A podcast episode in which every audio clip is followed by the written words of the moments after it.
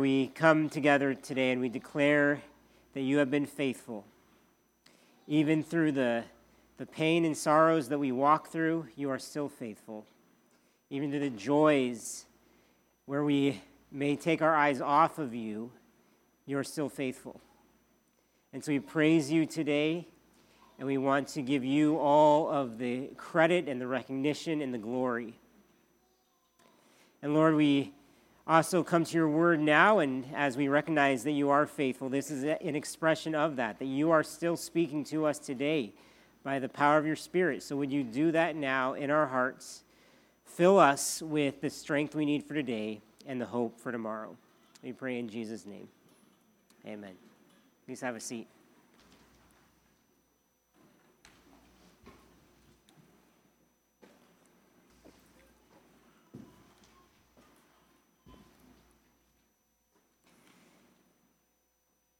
God has promised us as his people quite a lot of things, wonderful things.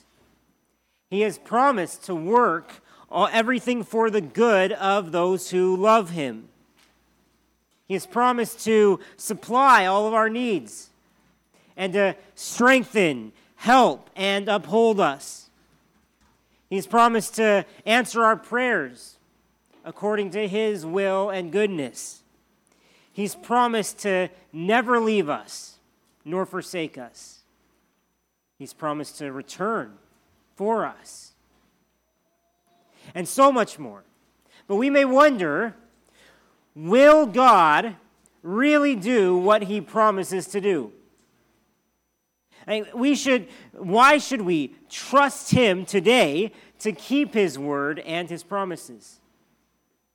And part of the reason Part of the answer is that he has proven himself faithful, his faithful character, time and time again to his people. Great is his faithfulness. And today, I'd like to invite you into a story where we can see a reflection of this faithful character of the Lord. So please open up to Ruth chapter 3 with me, if you will. Ruth 3. Ruth's story, if you've been with us the last couple weeks, started following Ruth's mother in law, Naomi, and some major suffering she had as she fled a famine in Israel for Moab, but then watched her husband and two sons die there tragically. When Naomi decided to return home to Bethlehem, Ruth decided to go with her. And Ruth would prove to be a tremendous demonstration of God's kindness to Naomi.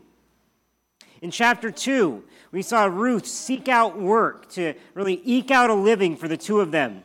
And she just so happened, it said, to, to start working, to start gleaning grain in the field of a man named Boaz. Ruth caught his eye.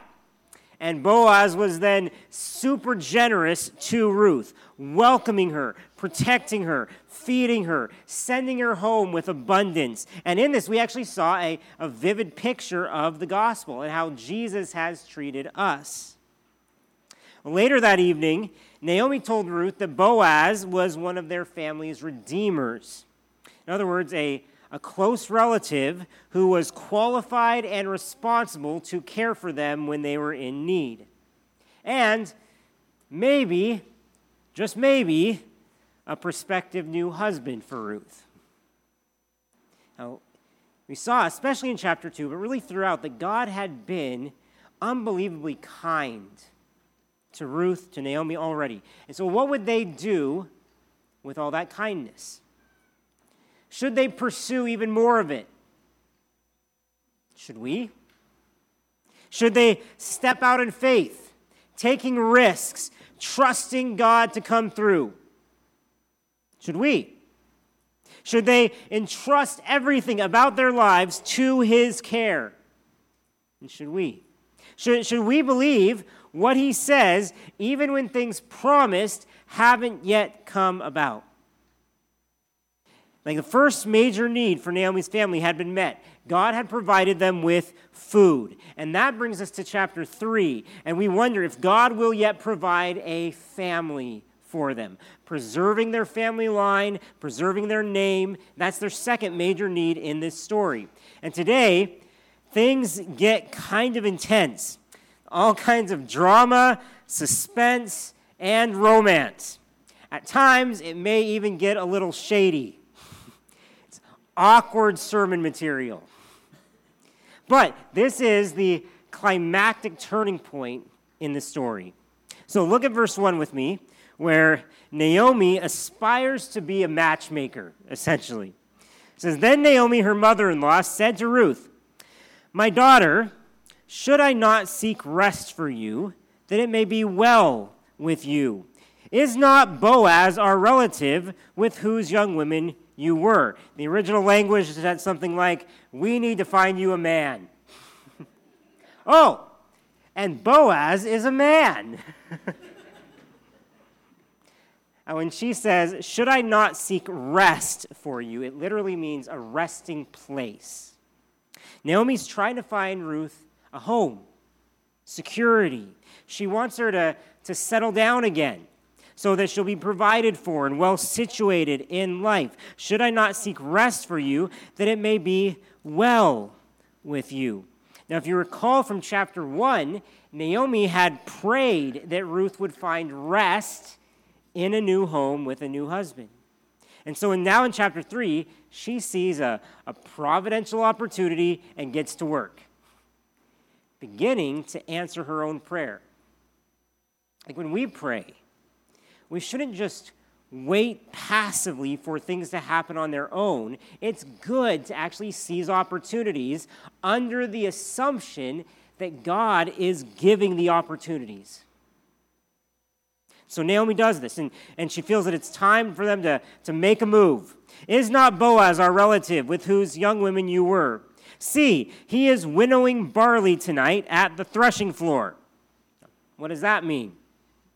Well, after in a harvest, after all the grain was harvested and bundled up, it would be brought to a threshing floor, which was an open space of either exposed bedrock or hard stamped down ground. And there the grain would be beaten in order to remove the husks from the kernels. That's threshing.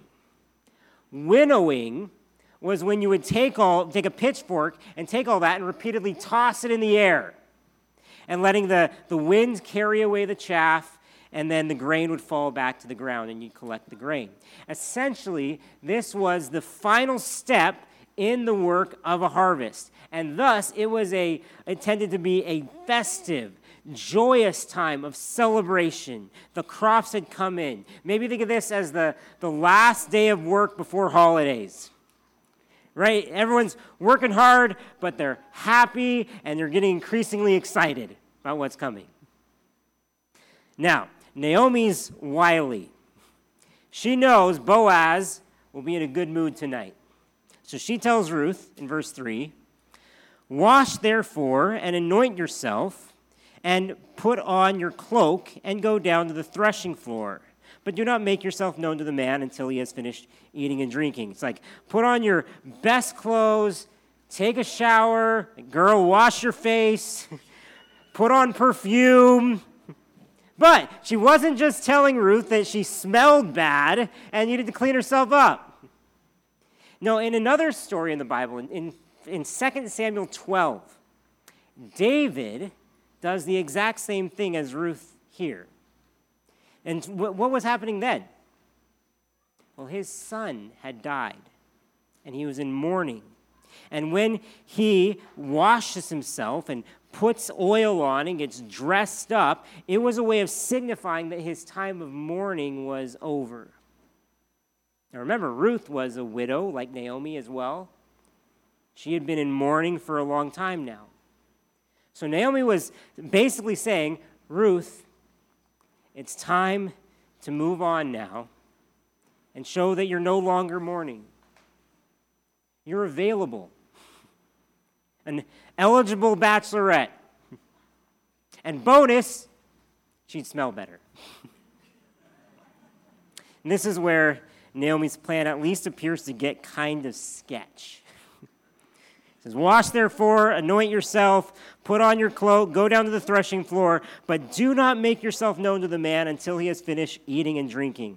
But when he lies down, Then go and uncover his feet and lie down, and he will tell you what to do. And she replied, All that you say, I will do. The original hearers would have been squirming here, maybe scrambling to cover their kids' ears. like, she's got this whole plan laid out, though. Like, go down there, but just watch from a hiding spot for a while. Don't let him know you're there, and wait till he's well fed.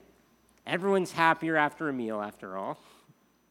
He'll lie down to sleep there in order to keep watch over his grain.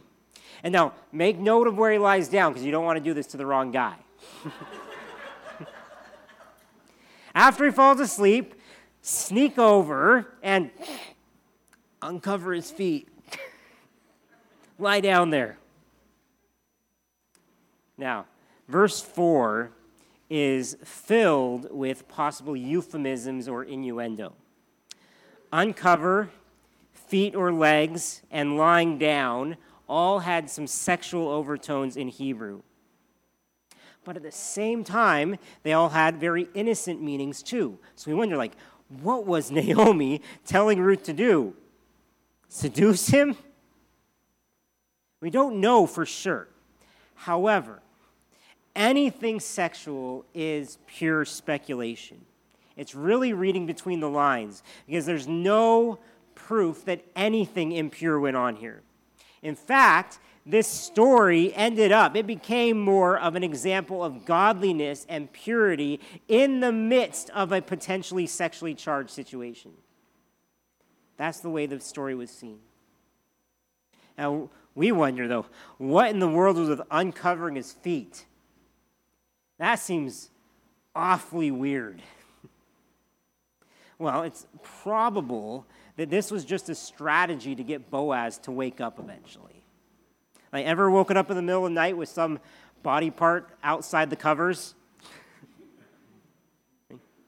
Ruth uncovering Boaz's feet would expose them to the night air, which was getting increasingly chilly, and, but he wouldn't wake up until he got uncomfortable later on in the night and other people around would have either gone home or gone to sleep. So you see what Naomi was planning there? It was a, a clever calculation for a favorable setup for them. Like they'd be alone, Boaz would be in a good mood, and they could talk together privately. It was risky, daring even. The outcome was not certain. But as we've seen all along, Ruth has guts. She's got major courage, and she goes for it. Says, All that you say, I will do. Now, before I give you the main points here, the major truths I think that we can take away from this story, I need to clarify something. Because Boaz is not God in this story. Neither is Ruth or anyone else. It's an actual story of something that took place. I'm not trying to just allegorize a historical narrative story to somehow fit our lives and fit Jesus into it. Neither am I trying to moralize the story in order to just see good behavior in it, like be like Ruth or be like Boaz. That's not the point. Often, the point of Bible stories is the opposite of that. Like, don't be like so and so.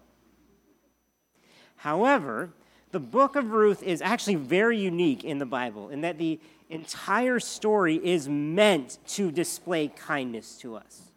It's intended to do that, to show us the, the ideal of human kindness to one another, and most of all, the loving kindness of God. We've talked about the Hesed of God. And so, the characters in this story actually do reflect the character of God to us in various ways. It's also no coincidence that Boaz is a first biblical example of a redeemer, an image that would be used later on to eventually describe Jesus and the work that he does on our behalf. So while Boaz isn't Christ, he does illustrate some of what Christ does for us as our Redeemer. Okay? So as we look at the story through that lens, here's the first point I think we can see come through that the kindness of security can be sought in the Redeemer. The kindness of security or protection, you might say, can be sought in a Redeemer and in the Redeemer. This is what Naomi and Ruth were after. Really, for the, the well being and future security of their family, a suitor needed to be found and a marriage needed to be arranged. So Naomi concocts this plan and Ruth puts it into action. Look at verse 6. It says, So she went down to the threshing floor and did just as her mother in law had commanded her. And when Boaz had eaten and drunk, and his heart was merry, he went to lie down at the end of the heap of grain. Then she came softly and uncovered his feet and lay down. Oh, scandalous. now, in Hebrew, there's actually a lot of intentionally ambiguous language here. It's, it's meant to be provocative. But again, let's be very clear. We see nothing immoral or impure happen here. Despite the intensity of the scene, nothing calls their morality into question or their nobility into question. What happens next, though, is pretty funny. Verse 8 At midnight, the man was startled and turned over. Maybe a, a breeze was now blowing on his now exposed lower extremities. his toes got cold. At midnight, the man was startled and turned over, and behold, a woman lay at his feet. What in the world? She wasn't there before. He said, Who are you? Now, much is left to our imagination here. Was Boaz upset, confused, scared, curious? Who are you?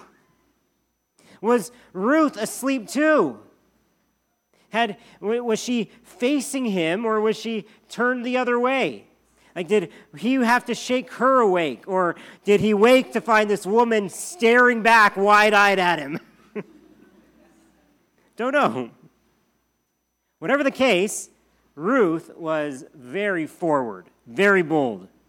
Verse 9 Who are you? And she answered, I am Ruth, your servant. Spread your wings over your servant, for you are a redeemer. Now, if you don't get the gist of this, this was a straight up marriage proposal, Sadie Hawkins style. All right, instead of leaving things ambiguous, like dangerously ambiguous, she makes her intentions clear. She's after marriage, she's after commitment, not some one night stand. And see, when Boaz or when Ruth asked Boaz to spread his wings over her, that likely had a double meaning. Wings can also be translated as corners of a garment. And that was a, saying in that day. To spread your garment or have someone spread their garment over you meant for them to take you under their protection, to bring you under their care, close to their side. In essence, Ruth was asking for something that only husbands did for their wives. But it's likely even more meaningful than that. Hence, the ESV, the Bible we're reading, the translation of wings because it's the same word that's used back in chapter 2 by Boaz when he prayed, The Lord repay you for what you have done, and a full reward be given you by the Lord, the God of Israel, under whose wings you have come to take refuge. And like we saw last week, this was a picture of a mother bird protecting her young, giving them refuge, warmth, protection, and security. So, Boaz, Remember when you prayed that I'd find refuge under God's wings? You can actually be the biggest answer to that prayer right now. One pastor commented here, you got to love it when a wife uses scripture on you. but, question Is this what Naomi told Ruth to do? No. She had said to wait and hear what Boaz says. Instead, Ruth deviates from the plan and tells Boaz what to do. She's so bold. Right? This is an audacious step of faith. Like, think about it. This is a younger Moabite woman just proposing to an older Israelite man. This broke like, all the cultural rules of the day. Talk about risky. Now, how would Boaz respond? Would he scold her? Shoo her away? Take advantage of her? Find out momentarily. First, though, notice again what Ruth calls Boaz. It says, Spread your wings over your servant, for you are a redeemer. And there's that word again, redeemer. This was like saying, You have the legal right to marry me. And I'd like that. Like this also like Ruth's request was more than just a marriage proposal. By invoking Boaz's position as redeemer, Ruth was actually asking Boaz to provide an heir for Naomi as well, to look after their whole family. In short, Ruth was asking for Boaz's security, his provision, his protection, and his redemption. And it's a, a shadow of what we need and what we seek in a Redeemer. Like as born sinners who are in the clutches of evil on the highway to hell, we need someone to step in and deliver and protect us from all dangers. We need someone who can provide for all of our deepest, most desperate needs. We need someone who will shelter us from God's wrath and shelter us from evil, spreading his wings over us, offering us security both now and forever. And there's only one Redeemer who can do all this the Lord Jesus Christ, who, in the greatest love story ever told, sought us out and bought us, bought our freedom. Galatians 3:13 tells us that Christ redeemed us through his death on the cross. Dying the cursed death that we deserve to die before rising again to new life. I think that Ruth's story hints that this is a good thing for us to seek out redemption from Him, from a Redeemer. Even if it's scary, even if it seems risky to you, like Jesus is worth risking everything on. Like love always involves risk. Love always involves risk, but it also involves great potential reward. Christ may have sought us out first, but he then enables us to seek him and find him by faith. Hebrews 11:6 tells us, "And without faith it is impossible to please God, because anyone who comes to him must believe that he exists and that he rewards those who earnestly seek him." That's what we do by faith. Have you earnestly sought out Jesus, your Redeemer? Have you pleaded with him to spread his wings over you in protection and security? Like there's uh, so much insecurity in our world right now. Our immune systems are insecure. Money is insecure. Our jobs are insecure. Marriages are insecure. Housing markets and stock markets are insecure. Health systems are insecure. Governments, nations are insecure. It can go on. You and I need something. We need someone we can hold on to and count on today. Someone who can provide all the true security we most need. And in his kindness, God in Christ is ready to be sought and found by you. So, won't you admit your need today? Ask Him to redeem you today? Once and for all, like seek Him out. He promises in another place, You will seek me and find me when you seek me with all your heart. Who are you looking for today? Who are you trying to find? Who are you pursuing? Who are you after? May we all lay ourselves at Jesus' feet as his servants, asking, Spread your wings over your servant, for you are a redeemer. After Ruth's surprise appearance and then her proposal, you think Boaz was still sleepy? He's, he must have been wide awake and alert by now. But how would he respond? Would he be pleased, amused, angry, embarrassed? Now, you can breathe a sigh of relief with Ruth. He was delighted. Verse 10 And he said, May you be blessed by the Lord, my daughter. You have made this last kindness greater than the first, in that you have not gone after young men, whether poor or rich. And now, my daughter, do not fear. I will do for you all that you ask, for all my fellow townsmen know that you are a worthy woman. So, in chapter 2, Boaz was the one to show kindness to Ruth. Now, Ruth is doing likewise. No matter how kind Boaz had been or would be, his kindness was being returned to him. And in this, we can see another picture of how we can and should respond to our Redeemer. That the kindness of love can be returned to the Redeemer.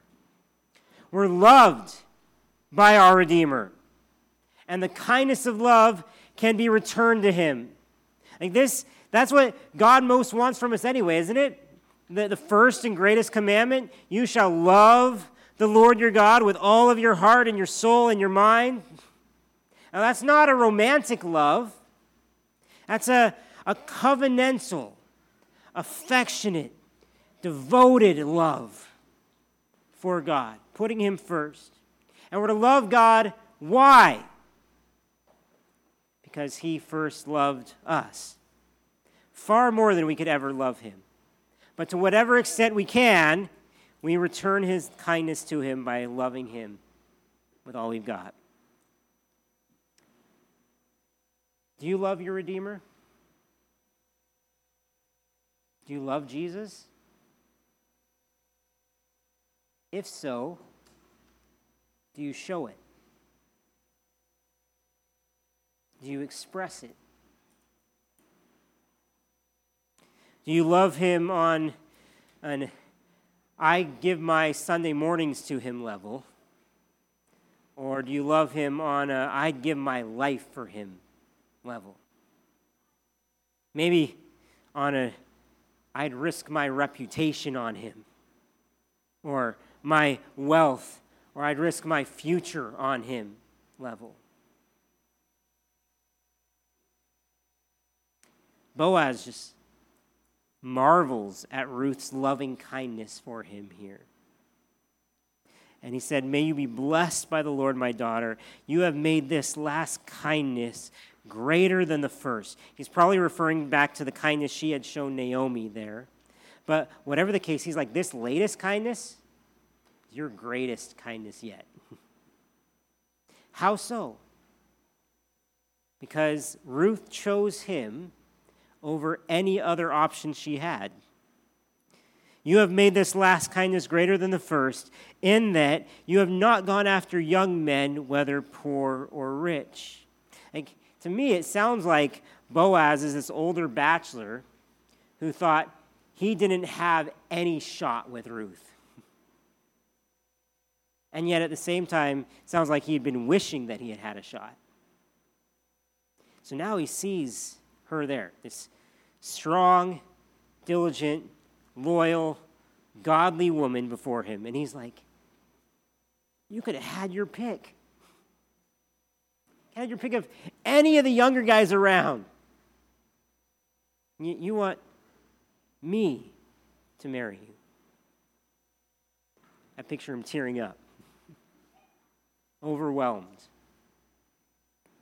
Ruth was selflessly and sacrificially setting aside what would have been normal human preferences and choosing a husband that really was the greatest benefit to her whole family. Like the, the message paraphrases Boaz what a splendid expression of love. So he says, Yes. and now, my daughter, do not fear. I will do for you all that you ask, for all my fellow townsmen know that you are a worthy woman. He's like, No one would question my choice. Everyone knows you're a catch. They can see it. She was worthy it says, or uh, other translations say, a woman of noble character, virtue, or courage.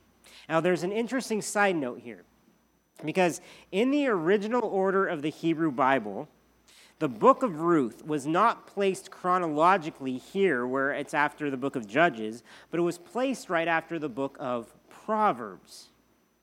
And what is the final chapter in Proverbs? Proverbs 31, all about the wife of noble character, the excellent and virtuous wife. Now, that was intentional. Ruth was essentially seen as the ideal Proverbs 31 woman. She exemplified it. She works hard, provides for her family. She's not afraid. She's always doing good, not harm. And then the final verse of Proverbs 31 says, Give her the fruit of her hands, and let her works praise her in the gates. It's the same exact language Boaz uses here to describe how Ruth is seen and praised in their town. She's a, a, woman worth praising, worth imitating, for a woman who fears the Lord is to be praised. So, in your estimation, how are things going for Ruth and Boaz right now? Pretty great, right? Amazing. It's all coming together beautifully. Wedding bells are ringing. Can you feel the love tonight?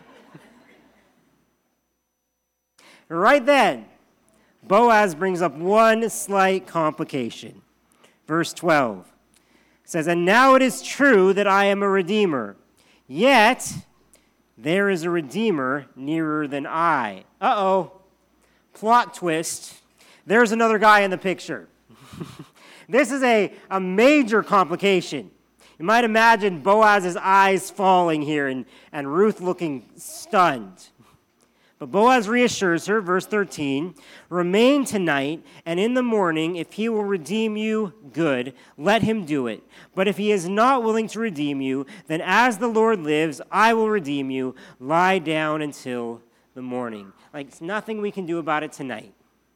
One way or the other, Ruth would have a new husband soon. Might not be who we all want it to be, but she'd be looked after, she'd be redeemed. What can we see about our redemption here? Uh, the parallels are not exact for sure, but I do think we can see this truth that the kindness of redemption is promised by the Redeemer. The kindness of redemption is promised by the Redeemer. Either He will do it or I will do it, but you will get what you seek, Ruth. I promise. Maybe not exactly whom she sought, but she would be redeemed. If he is not willing to redeem you, then as the Lord lives, I will redeem you. Lie down until the morning. And this is where our story clearly deviates from Ruth and Boaz's. Because in our case, there is no other Redeemer, there's only Christ. He's it. However, there are still similarities in that our redemption has been accomplished by Christ, and yet we have not received all the benefits of it yet. We have the first fruits, but not the harvest. As Paul says in Romans 8, for we know that the whole creation has been groaning together in the pains of childbirth until now. And not only the creation, but we ourselves, who have the first fruits of the Spirit, groan inwardly as we wait eagerly for adoption as sons, the redemption of our bodies. We're still waiting for the fullest expression. We're still waiting to see redemption's work finalized. We're still waiting to have our entire selves, not just our souls, redeemed. We're still waiting to see our Redeemer face to face. We're still waiting for a wedding, wedding feast. Like we too, in a way, need to lie down until morning and wait for the sun to rise. Now there's tension there. Groaning, waiting in eager expectation. And waiting can be hard. But this is where we must hear our Redeemer promise that the fullest expression of his kindness is truly coming. We can trust him. We need to trust him. Hear him saying today, As the Lord lives, I will redeem you. Because it's true. He will. You might be confused about what Boaz was talking about with a redeemer nearer than I. Essentially, that just means that there was a closer relative with a prior claim to the job. We'll meet the guy more next week in the final chapter.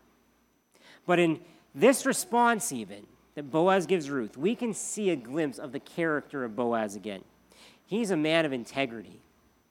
Right? He's upright, above board, even if it cost him Ruth.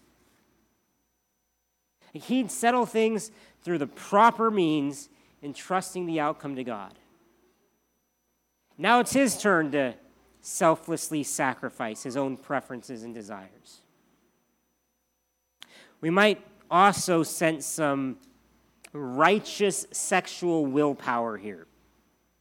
He basically says, We will wait until everything is properly settled and righteous. Like anyone suspecting sexual behavior here ignores Boaz's obvious integrity throughout the story. In the original language, the author uses careful, really intentional wording to say that though this may have been an intense scene, a crucible of temptation, there, you got this man and woman alone, secluded, likely in love, though all that is happening, they walk away morally unscathed, pure in the eyes of the Lord. And I would say, may we all see examples of strong and godly purity in Boaz and Ruth. And may we rely on the Spirit to strengthen our own willpower. For we live in a day of rampant sexual immorality, just like they did in the days of Judges, really. Almost every love story that we hear or watch involves impure sinful, erotic love. And we let our minds and our hearts get filled and warmed by it. Ruth 3 shows us something different, something better, something pure and holy, and something that is a thousand percent more truly love than any worldly counterfeit out there. And there's another fascinating level to this as well. Because back in Genesis 19, we hear the harrowing story of Lot and his daughters. Now, it's a really shady story. Some sinful, incestuous stuff went on. His daughters give birth to children. The older daughter, though, names her son Moab. And that was the beginning of the Moabites, who ended up being a, a thorn in Israel's side for years. And the parallels between that story and this one in Ruth are kind of crazy. In Genesis 19, there's two women plotting to preserve their family line, waiting till a man is drunk and happy, and then laying down with him And in that day, you would know that story well. You know Genesis 19. So as you hear Ruth 3, alarm bells would be going off. like a Moabite pursuing an Israelite, scheming, waiting till he's happy, lying down. Like this is how the whole Moabite mess got started to begin with. But then the stories diverge at the end as Boaz and Ruth chart a different course. Instead of the darkness and the impurity of the past that led Israel into centuries of compromise, this was an uncompromised love, holy love between a Moabite and an Israelite. Like, is that a, a picture of redemption or what? But back in the story, just imagine Boaz and Ruth trying to sleep now. Think of the nerves, the tension, the suspense as they lay there looking up into the stars. Boaz's mind is racing, like the, both with the exhilaration of being loved by this godly woman and the anxiety of how the next day is going to go, what he has to do. Ruth's mind is racing as she's thinking how her marriage proposal was accepted. Kind of. and realizing that she'd find out in the next 24 hours who her husband is going to be. She wants Boaz, but she could end up with this other guy she doesn't know instead. Verse 14 says So she lay at his feet until the morning. See, doesn't say she slept. she lay there, likely wide awake, I think, till morning, but arose before one could recognize another. And he said, Let it not be known that the woman came to the threshing floor. Now, that can sound pretty scandalous, but there's actually good reason for this. Because if, if rumors spread about them and what might have happened that night, it would certainly complicate Boaz's legal proceedings the next day. Like, was Boaz manipulated or victimized by a seductive Moabitess? That go over well. Was, was there a conspiracy between them to, to shirk the law, to defraud the other redeemer of his right? No, there was, it was totally understandable for them to make some precautions. Verse 15, and he said, Bring the garment you're wearing and hold it out. So she held it, and he measured out six measures of barley and put it on her. Then she went into the city. Now, on one level, that would provide Ruth a cover for being out and about if needed. She was just bringing groceries home. Possibly upwards of 75 pounds of barley. She's a strong woman. Now, like in chapter 2, imagine Naomi waiting at home, anxiously awaiting Ruth's return. How things go? After all, she couldn't get text updates throughout the night on how things were going. so look at verse 16. And when she came to her mother in law, she said, How did you fare, my daughter? Then she told her all that the man had done for her, saying, These six measures of barley he gave to me, for he said to me, You must not go back empty handed to your mother in law. Now notice, Ruth tells Naomi something Boaz had said to her, but we weren't told this until now. We didn't know exactly why he gave her the grain. So, why would the author wait till now, till Naomi is back on the scene, to tell us this? That these six measures of barley he gave to me, for he said to me, You must not go back empty handed to your mother in law. Does the word empty ring any bells to you? Specifically with Naomi.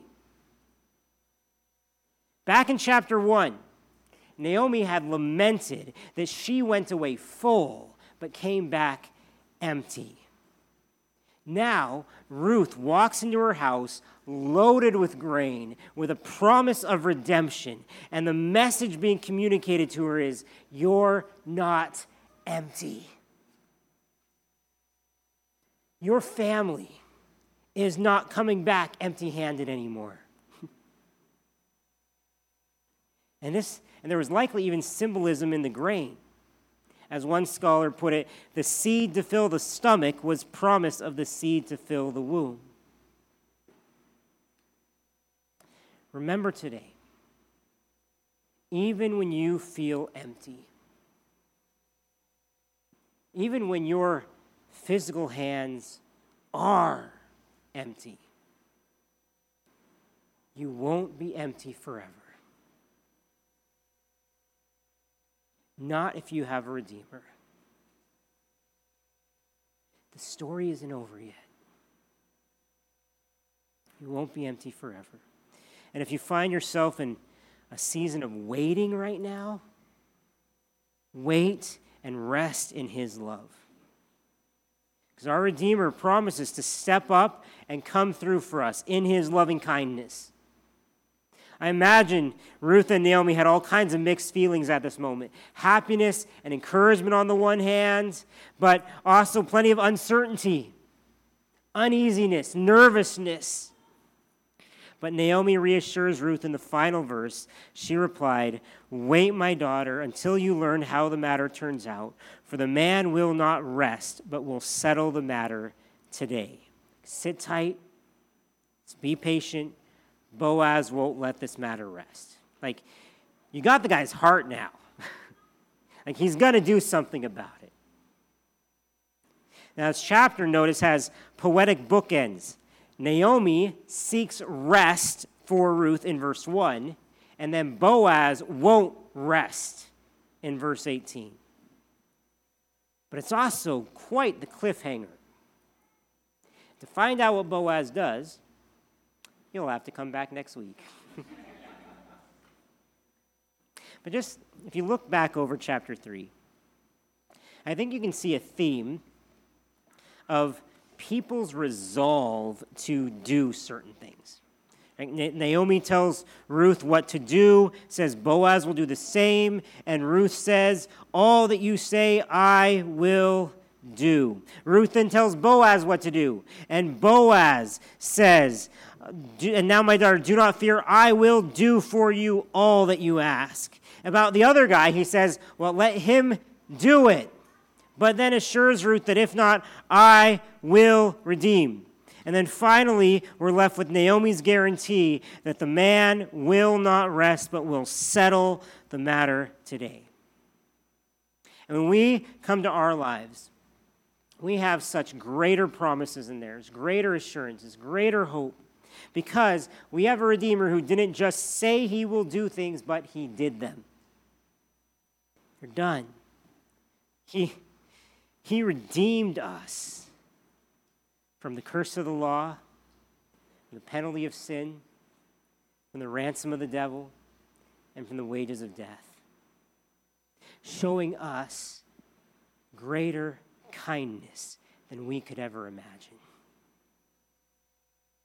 And that is why we can trust that He will keep His word and do all that He promises again because he's the Redeemer who gave his life away in order to love and save us, the undeserving. He's the Redeemer who has spread his wings of protection over us. He is the Redeemer who leads us through emptiness and then refills our hands with grace. And our Redeemer will not rest. He did not rest until we have rest forever. Heavenly Father, open our eyes, open our hearts to receive your love today. Show us with new eyes how you have already done so much for us. And help that lead us to trust you with tomorrow. For you are a good God, and we rest in you today. In Jesus' name, amen.